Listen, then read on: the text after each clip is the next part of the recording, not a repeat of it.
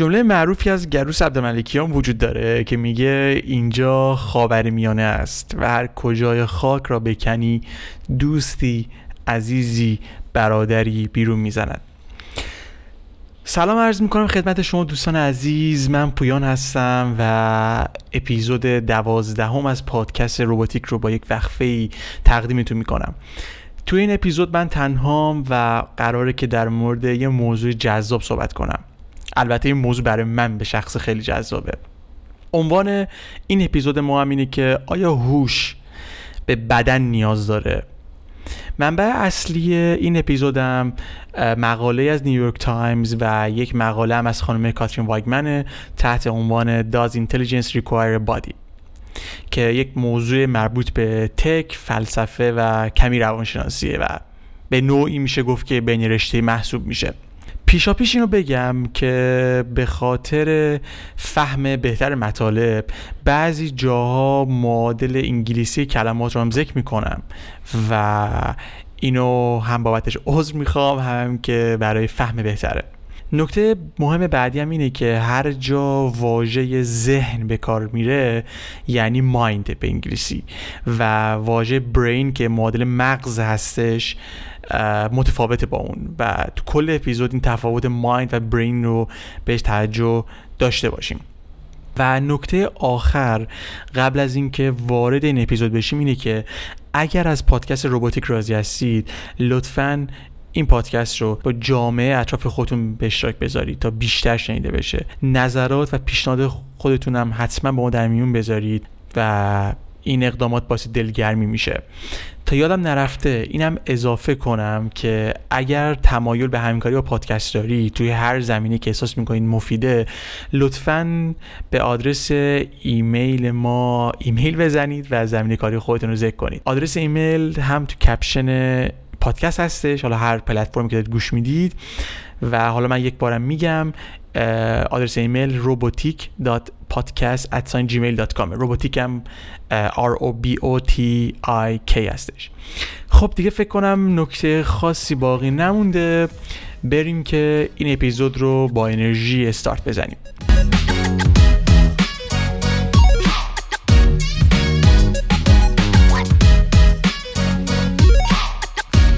برای اینکه پرسش ابتدایی این اپیزود رو پاسخ بدیم که آیا هوش به بدن نیاز داره یا نه من این اپیزود رو چند قسمتش کردم که هر قسمت پیش میریم و رابطه بین هوش و بدن رو از زوایای مختلف بررسی می‌کنیم و کاملا هم مربوط میشه به ربات ها و هوش مصنوعی و آینده ای که ما خواهیم داشت.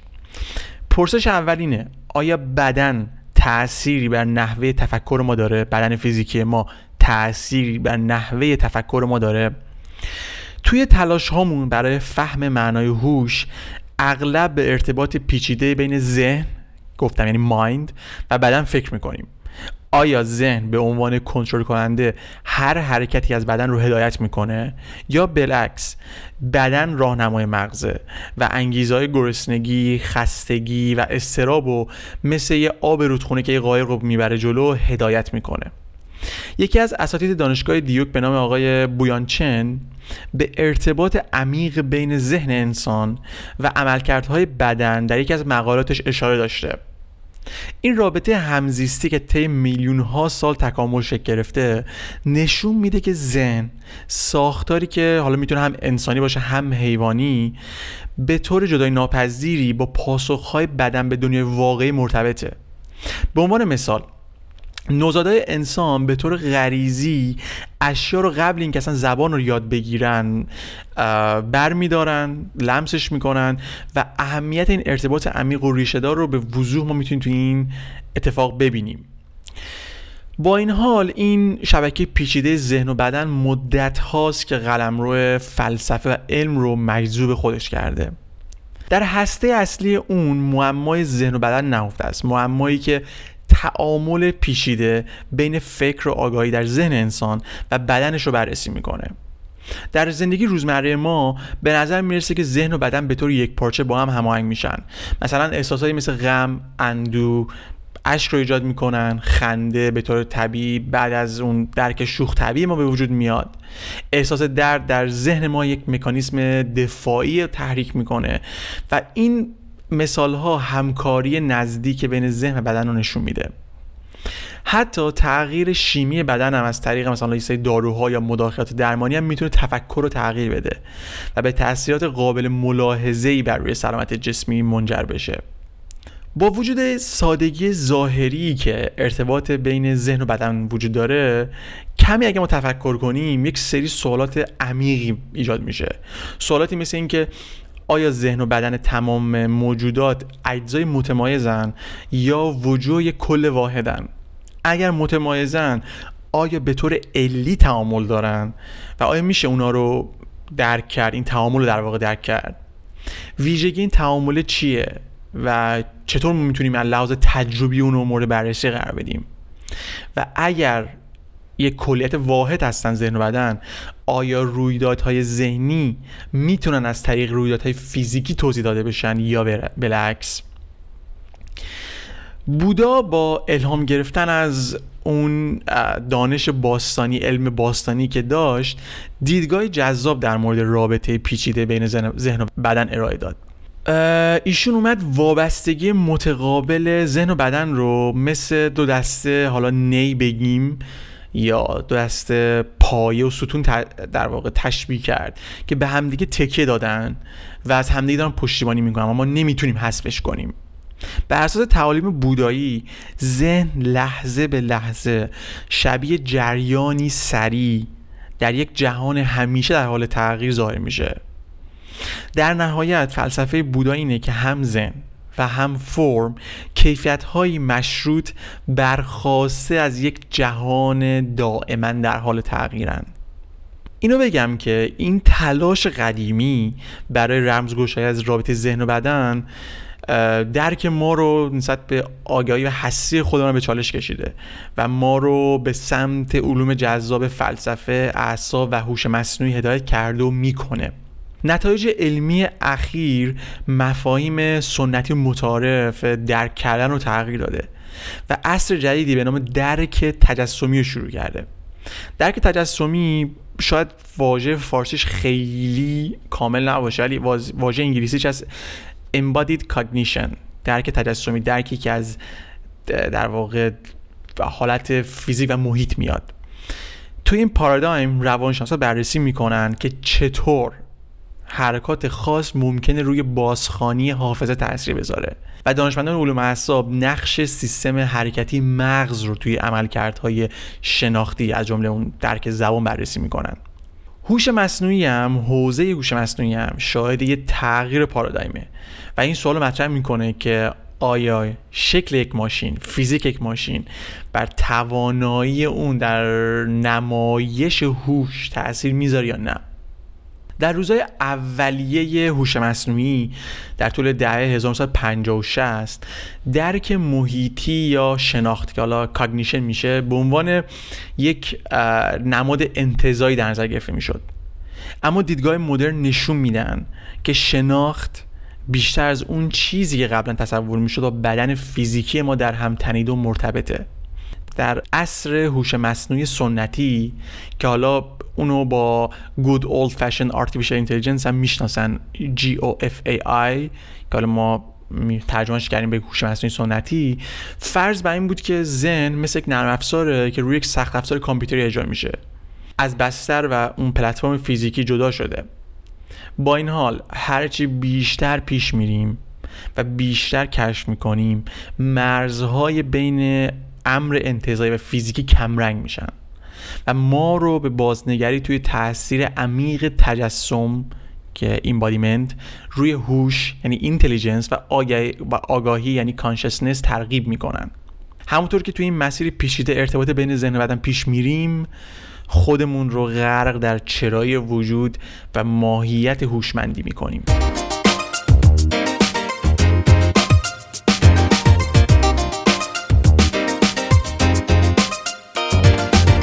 پرسش دوم آیا تفکر فراتر از پردازش نمادین یا تفکر نمادینه؟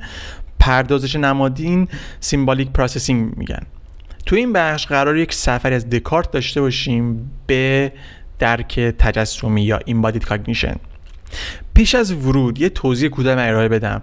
تفکر نمادین به استفاده از نمادها مثل کلمات و تصاویر و بازنمایی ذهنی اشیای رویدادها برای نشان دادن جهان اشاره داره. یعنی از نمادها استفاده می‌کنه. خب برسیم به این بخش. توی چشم انداز همیشه در حال تکامل و تغییر هوش مصنوعی ما شاهد گام های شگفت انگیزی هستیم. که توسط چتبات هایی مثل جی پی تی اوپن ای آی و Bard گوگل و غیره انجام شدن این تکنولوژی های شگفت انگیز هوش مصنوعی با تولید آیتم های متنوعی مثل متن، تصویر و حتی ویدیو شباهت عجیبی به ذهن انسان دارند. اونها خواسته ها باورها امیدها و مجموعه چشمگیر از احساسات انسانی رو به نمایش می‌ذارن با این حال یه سوال عمیق بین محققا وجود داره. آیا این ذهنهای ماشینی ماشین مایندز که در ساختارهای ماژولار هم ایجاد شدن می‌تونند به طور واقعی شکاف با دنیای فیزیکی رو پر کنند و جنبه های اساسی و اصلی هوش انسانی رو در بگیرن برای کشف پیچیدگی های معما باید سفری داشته باشیم به روی درک تجسمی. یا embodied cognition. Embodied cognition چیه؟ یه الگوی فکریه که بر نقش محوری بدن در درک زن و ظرفیت های شناختی یک موجود تاکید می‌کنه و در تضاد کامل با مدل کلاسیک دکارتیه که استقلال ذهن رو از بدن جهان ادراک به عمل مطرح می‌کرد. بیاید یکم بیشتر بازش کنیم. می‌دونم یکم فلسفیه. درک تجسمی ادعا می‌کنه که شناخت یک پدیده مستقل و منفرد نیست بلکه از تجربیات فیزیکی و قابلیت های حسی حرکتی در محیط واقعی شکل گرفته. این قابلیت ها به طور پیچیده توی زمینه های زیست شناسی، روانشناختی و فرهنگی ما تنیده شدن. در اصل شناخت در سیستم های بیولوژیکی یک فرایند جدا و مستقل نیست. با اهداف سیستم قابلیت ها و تعامل اون با محیط ارتباط نزدیکی داره. حالا دیدگاه دکارتی چیه؟ دیدگاه دکارتی کلاسی که حالا مدت در فلسفه غرب غالب بود به جدای ذهن و ماده حالا ماده تو اینجا منظور بدنه اعتقاد داشت. در نهایت می‌بینیم که اخیرا دانشمندای علوم شناختی این دیدگاه کلاسیک رو به چالش کشیدن. اونا یه دیدگاه جایگزین پیشنهاد می‌کنن که در اون مغز یا برین تنها به عنوان یکی از اجزای یک ذهن گسترده عمل می‌کنه. مغز یک از اجزای ذهن یا مایند هستش. این ذهن به عنوان یک سیستم ادراکی در نظر گرفته میشه که توی یک چارچوب فیزیکی تعبیه شده و به طور پیچیده با محیط اطرافش در هم تنیده است. این تغییر پارادایم از مفهوم ذهن ایزوله به یک مدل شناخت مبتنی بر تجسم و درک باعث شد که تغییرات عظیمی توی حوزه مختلف از علوم اعصاب تا روباتیک و فلسفه به وجود بیاد و ایجاد بشه. این نوع تفکر مرزبندی بین ذهن و بدن رو مف و درک ما از هوش انسانی رو متحول کرده. این مفهوم از درک تجسمی فراتر از فعالیت اساسی و پایه حیوانات مثل راه رفتن و شنیدنه و سطح هوش انسانی هم گسترش پیدا می‌کنه.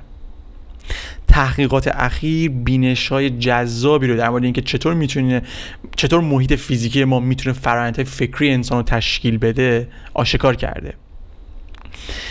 یه گریزی هم بزنیم به یک تمثیل معروف به اسم غار یا کیو که توسط افلاتون ارائه شد. افلاتون تو این تمثیل معروف گروهی از مردم رو توصیف می‌کنه که تمام عمر خودشون رو با زنجیر به یک دیوار غار متصل شدن و روبروی یک دیوار خالی در زندگی می‌کنن. مردم فقط سایه های روی دیوار رو می‌بینن و اونا رو تفسیر می‌کنن. بدون اینکه اصلا بدونن واقعیت پشت سرشون چیه. اگه این تمثیل معروف کیو رو سرچ کنید یه عکس خیلی جالبم میاد که آدمایی هستن که سایه ها رو می‌بینن و بدون اینکه بدونن پشتشون چه خبره با توجه به سایه ها واقعیت رو تفسیر می‌کنن.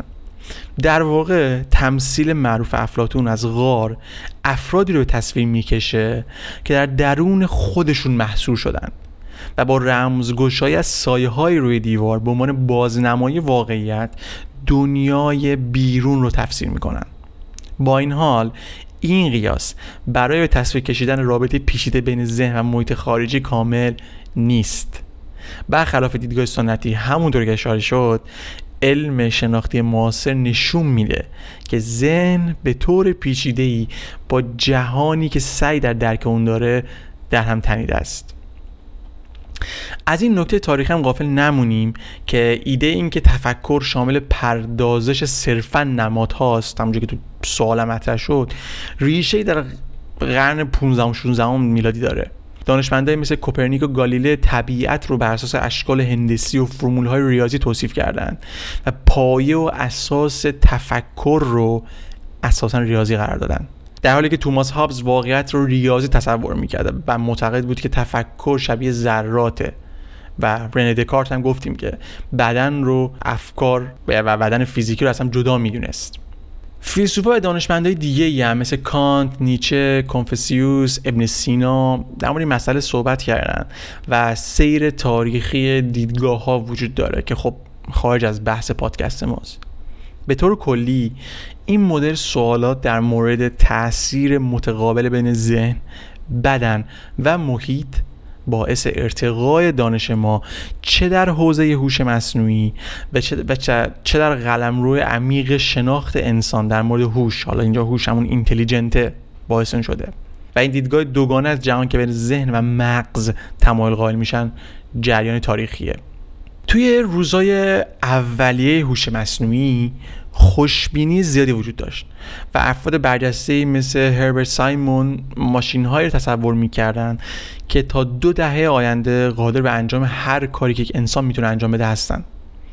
همینطور ماروین مینسکی یکی دیگه از پیشگامای این زمینه اعلام کرده بود که مشکل ایجاد هوش مصنوعی به طور اساسی در یک نسل حل خواهد شد. این خوشبینی تا زمانی که هوش مصنوعی روی مسائل محاسباتی و مبتنی بر قوانین غیر انسانی متمرکز بود وجود داشت.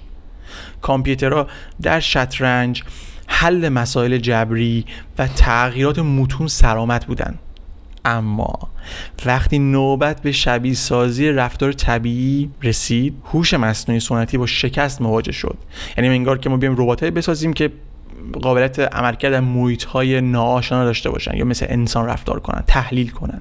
ارائه یک ربات با سنسورها و موتورها در حالی که رفتاری مشابه رفتار انسانی داره تا امروز مسئله کاملا حل شده نیست و نیاز به تحقیقات بیشتری داره. لری شاپور پروفسور دپارتمان فلسفه دانشگاه ویسکانسین آمریکا به خوبی این دوره قبلی رو توصیف می‌کنه جایی که ربات اولیه اکثرا پردازنده های خارج از بدن خودشون داشتن. شبیه, شبیه یک مغزی که حالا تو محیط ایزوله مثل خمره نگه داشته میشه. این مغزها جدا از بدن عمل می‌کردن. ورودهای حسی رو پردازش می‌کردن. نمادها رو دستکاری می‌کردن و در نهایت خروجی ها رو محاسبه و حرکات ربات رو بهش آموزش می‌دادن. این سیستم در قبال تغییرات محیطی کند و غیر حساس هستش و ربات از تغییرات زمان واقعی در محیط عقب میمونه. مفهوم ورودی پردازش و خروجی به طور غیرقابل انکاری بدیهیه. با این حال بینش های فلسفه روانشناسی علوم اعصاب و زیست شناسی درک ما از هوش رو دوباره تعریف کردن. وقتی که از طریق یک لنز تکاملی ما به این قضیه نگاه می‌کنیم مشخص میشه که مغزها همیشه در چارچوب تعامل و بدن رشد کردن. و به عنوان پاسخی پویا به نیازهای بقا تکامل پیدا کردن. مغزها توی یک چارچوب صرفا الگوریتمی مشابه اعتقادات علوم سنتی به وجود نمیان. اینو تفکر چند دهه گذشته شاهد یک تغییر پارادایم عمیقی بود که دیدگاه جدیدی رو در مورد ماهیت شناخت و درک به وجود آورد.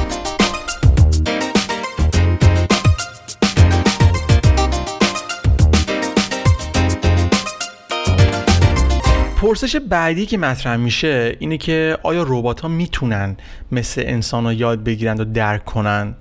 با توجه به دو تا پرسش قبلی و اطلاعاتی که داده شد می‌خوایم بریم و تو این بخش ورود کنیم. توی حوزه پویای هوش مصنوعی توی سالهای اخیر ربات های زور کردن که سعی دارن تا پلی بین حس و عمل بزنن. حس مثل یعنی sensing و عمل یعنی acting. و در نتیجه ما شاهد یک دوره دگرگونی بزرگی هستیم. این ربات ها جوری طراحی شدن تا ادراک حسی خودشون رو مستقیما با عملکردهای حرکتی ترکیب کنن و از پارادایم حس مدل پلن عمل معمولی خارج بشن. یعنی به صورت سنتی اینجوری بود که sense می‌کردن model plan و act عمل. ولی قراره که از این روش از این پارادایم خارج بشن از این و بدونن یک درک قوی تری داشته باشن. این تغییر به ربات اجازه میده تا سریع و با دقت بیشتری به محیط واکنش نشون بدن. چون اونا فقط مرتبطن اطلاعات رو تو این حالت بردازش می‌کنن. چنین ربات هایی به طور مداوم روی وضعیت درونی و دنیای بیرون خودشون نظارت می‌کنن و اعمال خودشون رو بر اساس اون تنظیم می‌کنن. این تغییر به سمت افزایش کارهای ربات ها میره و هدفی فراتر از صرفا حرکت اونا داره. و گام های اولیه برای دستیابی به هوش شبیه انسانه. برای توسعه هوش واقعی یک ماشین یک ربات باید تجربیات خودش رو از طریق محیط کسب کنه. همونطور که یکی از استادای مؤسسه رباتیک آیایتی ایتالیا به اسم جولیو ساندینی توضیح میده شناخت انسان human cognition ریشه در تجربیات واقعی داره. برخلاف هوش مصنوعی سنتی و قدیمی یا همون GOFAI حامیان درک تجسمی سعی در ایجاد بستری مناسب برای ربات‌ها دارند تا از طریق تعامل با جهان قابلیت های حسی و تجربی خودشون رو گسترش بدن. به عنوان مثال کودک ها از طریق تعامل مستقیم با محیط اطراف خودشون یاد می‌گیرن و این قضیه هم در ربات باید اجرا بشه. این فلو انفعالات با محیط نه تنها یادگیری رو تسهیل می‌کنه بلکه به پیوند تجربیات از سیستم های حسی مختلف هم کمک می‌کنه. از طریق چنین تعاملاتی کودک یاد می‌گیره که بین اشیا تمایز قائل بشه و علاوه بر ورودی بسری نحوه تعامل با اون شی رو هم در نظر بگیره. سیستم حسی حرکتی نقشی محوری در توانایی شناختی ایفا می‌کنه. با این حال صرفا اتصال دوربین ها یا سنسورها به یک دستگاه کافی نیست. بینایی مثل هر ادراک حسی فرایندی فعاله که از حرکت در محیط ناشی میشه. به عنوان مثال پیاده روی نه تنها شامل حرکت پاها بلکه توسط مغز هم محاسبه میشه. و شامل درک عمیقی از فیزیک بدنه. در طول هزاران سال از تکامل موجود پیشرفته مثل انسان تونستن که کنترل خودشون روی این حرکت تقویت کنن و از feedback فیزیکی بدن خودشون استفاده کنن. این قضیه استفاده از feedback های بدنی به حرکت محدود نمیشه و به روی زبان و درک هم گسترش پیدا می‌کنه. تئوری استعاره مفهومی نشون میده که درک ما از زبان با تجربیات بدنی ما در هم تنیده است. توضیح این که استعاره مفهومی اصطلاحی در زبانشناسی شناختی یا cognitive linguistics ه که به فهمیدن یک ایده یا یک حوزه مفهومی بر اساس ایده حوزه مفهومی دیگه اشاره می‌کنه. به عنوان نمونه وقتی میگیم قیمت ها بالا میره از مفهوم بالا رفتن در حوزه مفهومی جهت ها برای درک کمیت قیمت استفاده کردیم. این میشه همون بحث استعاره مفهومی. با توجه به این موضوع نقش مدل های هوش مصنوعی مثل جی پی تی خیلی ظریفتر میشن. قابلیت های زبانی چشمگیر توی جی پی تی از تجزیه و تحلیل تریلیون ها نمونه ناشی میشه و اون رو قادر می‌سازه تا متن کد و موارد دیگه رو به صورت منسجم تولید کنه. اما با این حال توی درک انسانگونه درک انسانگونه از زبان و معنا عملکرد عالی ارائه نمیده. برای ما انسان ها کلمات و جملات از طریق تجربیات تجسم یافتمون یعنی اعمال و ادراک و احساسات معنا پیدا می‌کنن. در اصل بدن فیزیکی ما ذهن ما رو شکل میده و در نتیجه درک ما از جهان رو شکل میده. مدل های فعلی هوش مصنوعی مثل GPT هنوز فاصله زیادی با تکرار این عمق دارن. همونطور که هوش مصنوعی پیشرفت می‌کنه و به طور فزاینده با دنیای فیزیکی ادغام میشه ما با امکان سبقت گرفتن این فناوری از هوش تجسمی همون embodied intelligence خودمون مواجهیم تو این عصر دیجیتال ما مجبوریم در آینده ای که مرزهای بین هوش مصنوعی و هوش انسانی محو میشه درباره موقعیت خودمون تجدید نظر کنیم. آیا ما همونطوری که استیو وزنیاک یک از هم بنیانگذارای اپل گفته مطیع خلاقیت هوش مصنوعی خواهیم بود یا تعادل جدیدی رو در این رابطه در این رابطه که همیشه در حال تکامل کشف خواهیم کرد؟ مسیر دستیابی به هوش مصنوعی واقعی با سفر ربات ها تجسم اونها تجربیات حسی و تعامل با جهان در هم آمیخته شده.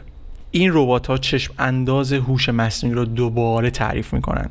آینده ای رو رقم می‌زنن که در اون هوش ماشینی چیزی بیشتر از الگوریتم و دادا باشه. و این یه همافزایی از یادگیری حسی حرکتی تجسم و یک رابطه عمیق با دنیای فیزیکی هستش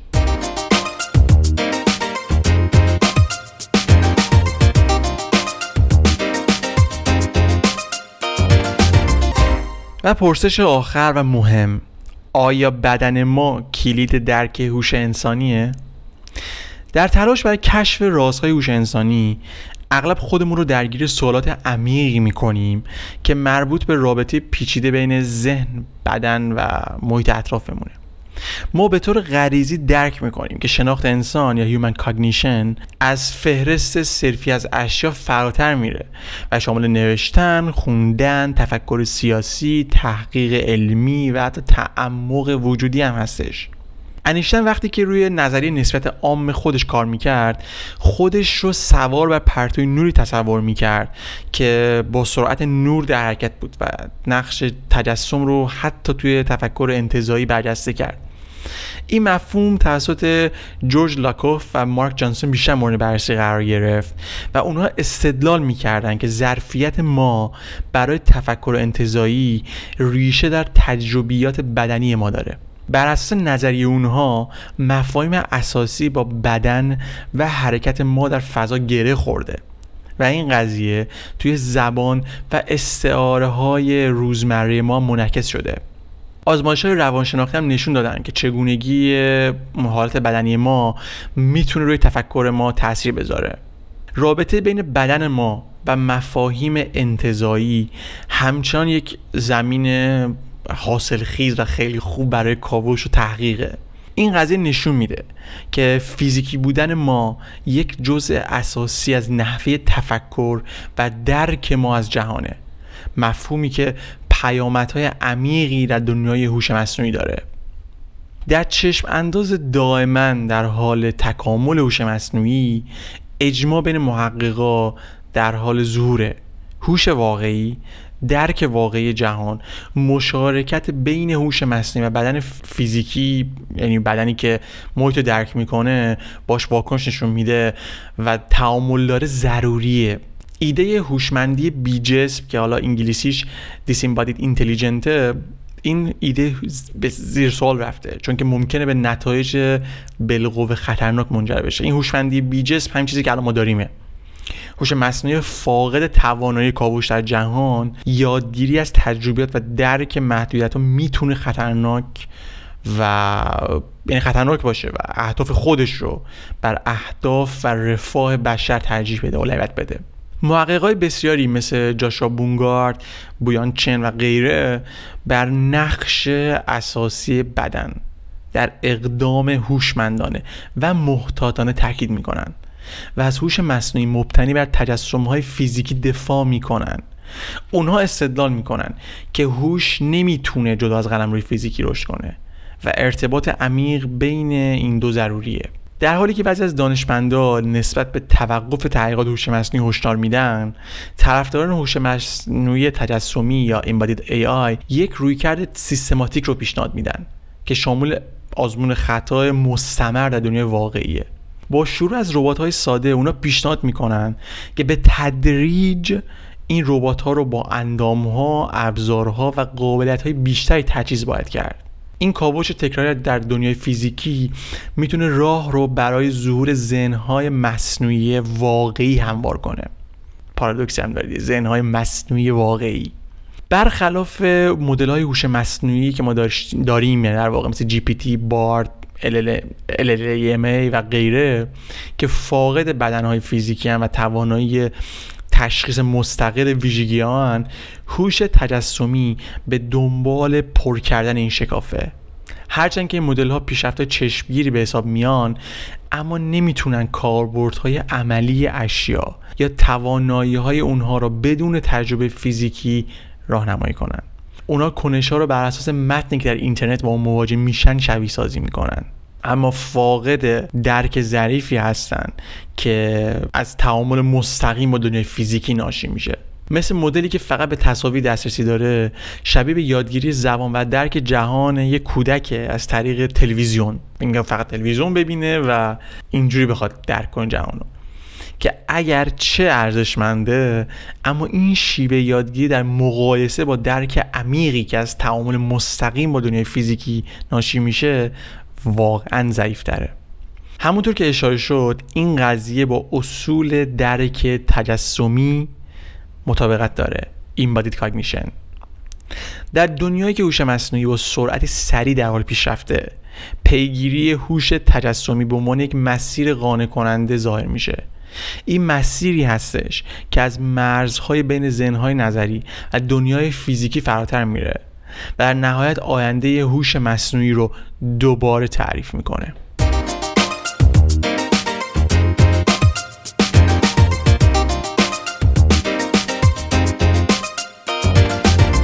و برسیم به نتیجه گیری این اپیزود. اپیزودی که خیلی آمیخته با فلسفه و روانشناسی بود.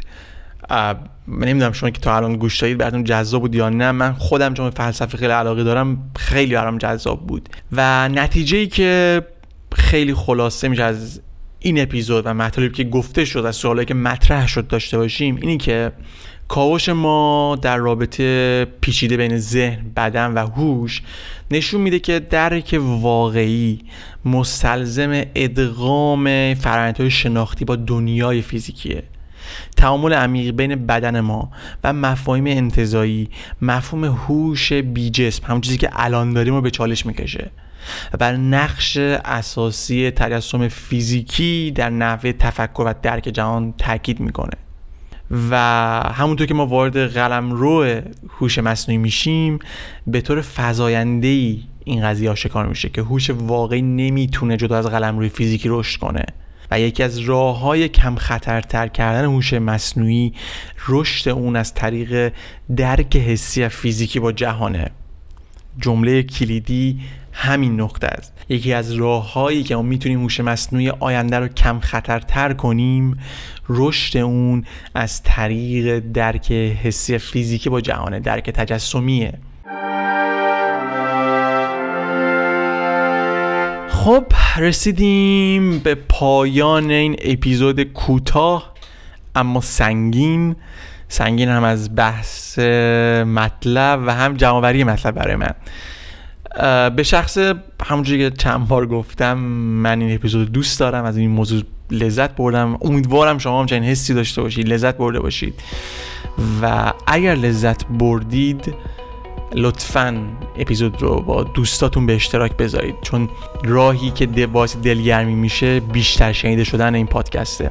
دمتون گرم خیلی ممنونم و تا اپیزود بعدی خدا نگهدار.